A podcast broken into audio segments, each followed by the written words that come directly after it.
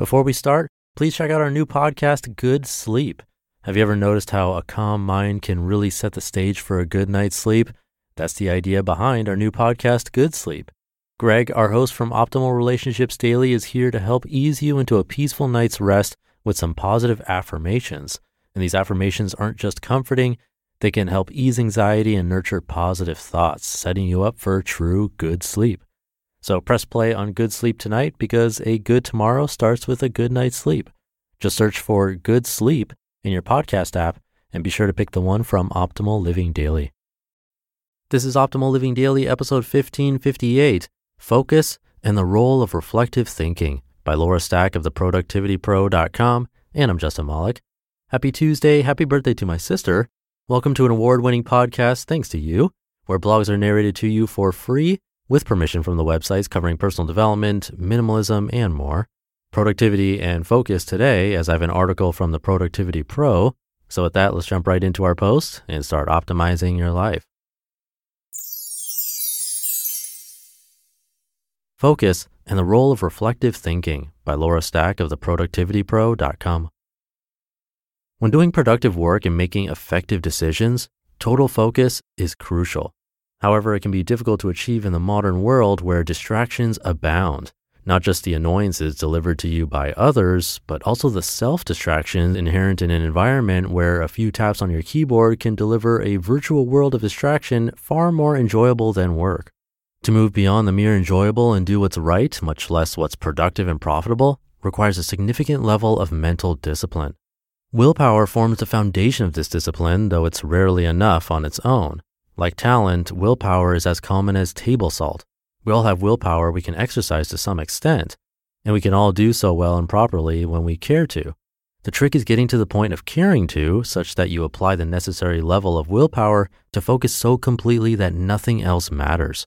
This requires adding another ingredient to the basic recipe, the self mastery called reflective thinking.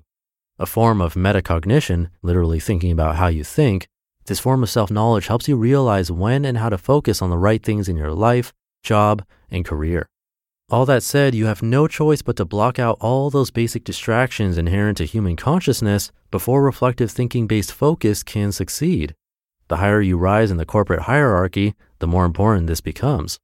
Suddenly, your capacity to concentrate on your work and only your work becomes paramount, if only because your actions impact the business more completely than they ever have. A distracted, overwhelmed CEO or VP can be infinitely more damaging than a manager who can't keep his head in the game. Worse, the higher you go, the more distractions you deal with. Suddenly, even more people want a piece of your time, and often they deserve one. Give the extra effort to avoid wasting your time on distractions. Especially important is disconnecting yourself from your electronics, forcing them back into their original function as tools. Focus. No matter how hard you work, if you can't maintain a tight focus on the key activities that directly affect your organization's success, you'll never perform up to par. At best, you'll be like Lewis Carroll's Red Queen, running as fast as you can to stay in the same place. As you begin each new position, closely examine your new responsibilities so that you can determine precisely what's most important for you and your organization. Trim away everything else, everything. The most effective workers always do the following compartmentalize issues so they're more easily handled, limit meetings and make them shorter, organize and prioritize their responsibilities, practice healthy life habits to enhance personal performance, and learn to say no when needed and to make it stick. What they don't do is micromanage. They don't have the time. That's where reflective thinking really shines. Put simply, reflective thinking represents a process of learning from experience. You spend some time, it doesn't have to be much, in thoughtful reflection, integrating new knowledge, deciding how to handle specific situations in the future, and identifying what to improve. It also includes decisions about which practices to abandon and which new ones to adopt. Every change you make to your personal or team productivity effort is rooted in this process. Self reflection allows you to take positive advantage of your self knowledge, specifically in how you might hone your productivity at work. You can do your reflective thinking and the resulting winnowing on the fly if you really must, but that's kind of like fixing your car only when it breaks down rather than performing preventative maintenance on a regular basis so it doesn't break down in the first place. It's easier to avoid failure when you spend some time reflecting on the system on a regular basis so you can find and correct problems before they occur. In other words, long term success requires you to occasionally step back and look at the big picture so you can then hone in on the problem children in your workflow. If you don't already regularly set aside time for reflective thinking, do so now. That way, once you've done so and worked out how to tweak your processes, you can focus more solidly without worrying about anything just falling apart on you. Put reflective thinking on your weekly or monthly to do list as an important but non urgent task. Then keep those appointments with yourself so you can locate and fix the bugs in your workflow machine.